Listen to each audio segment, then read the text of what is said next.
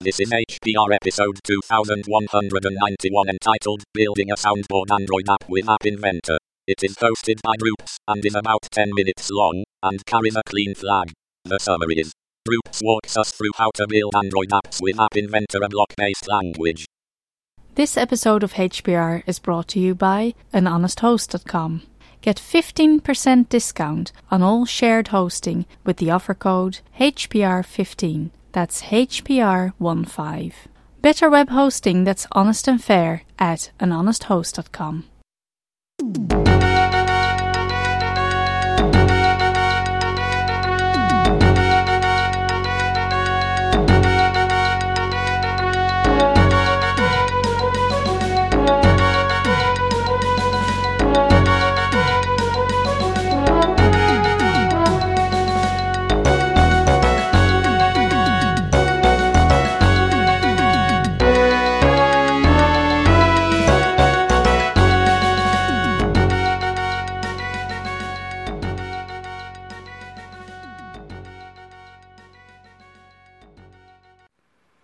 Welcome to HPR. This is Droops. Today we're going to be using App Inventor to make Android apps.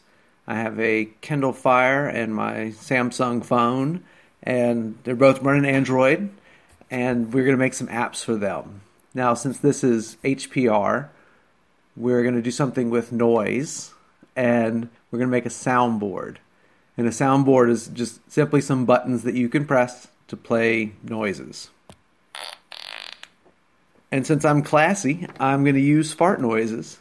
Also, my children love this, and I helped them to build an app like this recently with a picture of my really good friend. And when you press the picture of my really good friend, it plays.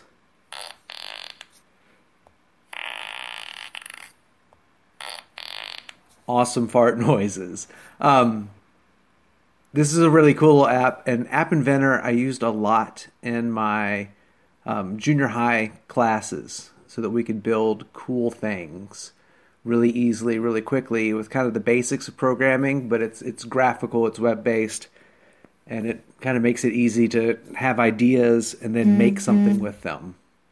So we've got App Inventor pulled up. It's mit.appinventor or appinventor.mit.edu, and on my phone I have um, MIT AI2 Companion installed, which allows me to install the apps on my Android device.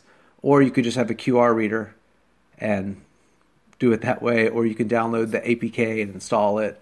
Um, there's lots of ways to do it, but the MIT AI2 Companion is really easy. So go ahead and install that on your phone and go to App Inventor, create an account, and let's get started. I have some pictures on the HPR website there's some screenshots of the soundboard so that you can kind of walk through it with us. Now, when you open up App Inventor and you create a new um, app, I'm calling mine HPR Soundboard. It shows a kind of a mock up of the Android screen. It shows your palette over to the left with buttons and checkboxes and date pickers and images and things you can throw in there. Um, when you drag, for example, button into your viewer, it will show up under components so you can select it and there's properties overhead over, on the right. So first thing that we're going to do, so we open this thing up, is we're going to create two buttons. You can have as many buttons as you want. You can lay out this thing however you want. We're going to make it kind of simple. So I'm going to drag a button over and it will put a button on the viewer that says text for button one. Button doesn't do anything. Um, I'm going to drag another button over and do the same, you know, look the same. Next, I'm going to change the height and the width.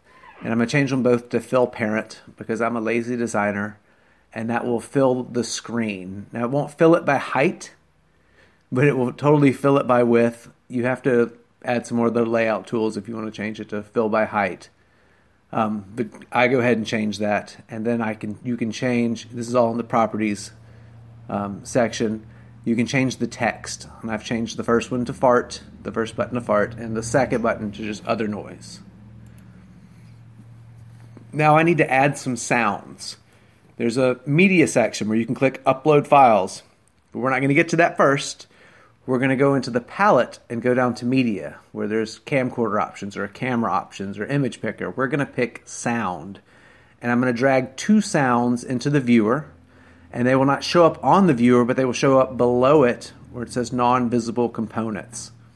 Now I have to add two sounds because I'm playing two different sounds. And this is simply a variable that's going to, or an object that's going to hold information about your sound. So I'm going to drag both those sounds in. And then we are going to, in the properties for the sound, once it's selected, you can select it in the viewer, you can select it on components. I'm going to click on source and upload file. And I've I have a large collection of fart MP3s apparently, and so I'm going to click upload file. I'm going to navigate to my fart sound and hit OK. Now I've gotten one sound uploaded. I've got my two buttons. Let's go drag some code. So in the upper right hand side, you'll notice that there's two buttons. One says designer, one says blocks. I'm going to go from designer, which is the currently selected one, to blocks. And this allows me to add my code for what my app is going to do. So when I click on a the, the excuse me, when I click on the blocks button, it brings me to the blocks page. I'm going to scroll down the blocks section to screen one, which is my main screen. I'm going to select button one, and it will pop up some code blocks that I can drag over for my button. There's lots of options. You can have it if it loses focus, or if it you touch up, or um, if it gets focus, or if it clicks. So I'm going to obviously just check click, and I'm going to drag that over and it's a little block that says when button one dot click do, and there's kind of like a mouth, and the mouth holds other code. So then I'm going to click on sound one, and I'm going to drag over two blocks. One block for call sound one dot stop, and one for call sound one dot play. Now the the stop button is not required, or the stop block is not required, but you're going to have a lot of noises playing over each other if you press a bunch of buttons at the same time. So I like to call that sound to stop. Now, if we were doing this much more, you know, proficiently, we would create a procedure called stop all sounds, and we would put all the sounds dot stop into it so that I could have 10 buttons and then call that procedure when every button is clicked to stop all the other sounds from playing. But we're just making a simple little app. Totally want you to play with this and, and get there. All right, so I've got my sound to stop, I've got my sound to play. I'm going to click back over to designer view, take a look at my app. Now I want to make this thing, you know, uber professional. So I'm going to click on icon in the property section for screen 1 and I'm going to choose an icon to upload. And this will be the icon for the app.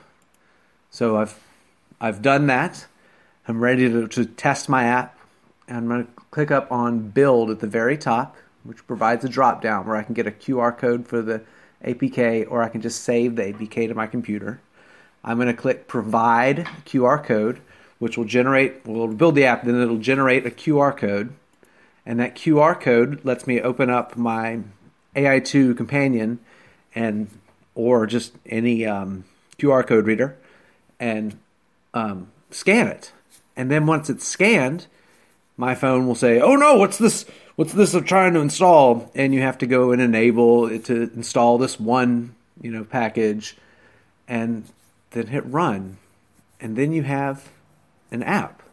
And I've I've got an app that's I just wrote that short amount of time that's on my phone that plays the fart noise, and that's great. And so that when I'm recording HPR, I can totally add in my you know my sounds or when I'm making my own podcast or if I'm just really amusing my children, I, I can play these fart noises and it's just great stuff. Um, my kids love playing with the soundboard, and when you're when you're learning to code, you can either be real old school with it and you know learn the fundamentals of it and type a bunch of text in Vim and and but when you're a kid, that's not exciting. Like, ooh, I accessed a database, or ooh, I added some numbers together. But having something physical like these apps is is really fun to do that. Like, um, my daughter is really getting into Scratch, which is very similar to this. It doesn't make apps; it makes little little animation games, and but it's, it's block based, and we can hook our littleBits into it, and we've got a little Arduino for the littleBits, and now we can interface with stuff we build with our littleBits into Scratch, and it's cool. And I can build these little apps for them, and they're having just the best time, kind of learning about computer science and logically thinking through things. Like I don't know, block based languages. I wouldn't use it professionally, but it's really easy for kids or for someone learning to code to kind of come into the fold with it. Anyway, so I've, I've got my fart app. I'm going to go play with my fart noises. Um, a, an advanced fart app that we made has a timer. And so you click it, and then 10 seconds later, it farts. And so the kids will take my phone and they will go put it behind somebody, click the button, and then talk to them until there's a noise behind them. I guess I guess I have a soundboard. I don't have to make the fart noise by hand. And then they have a joke that it's it's really easy to make the app when people ask them where they got it, and that they wrote it. But uh, the hard part was recording the fart noises.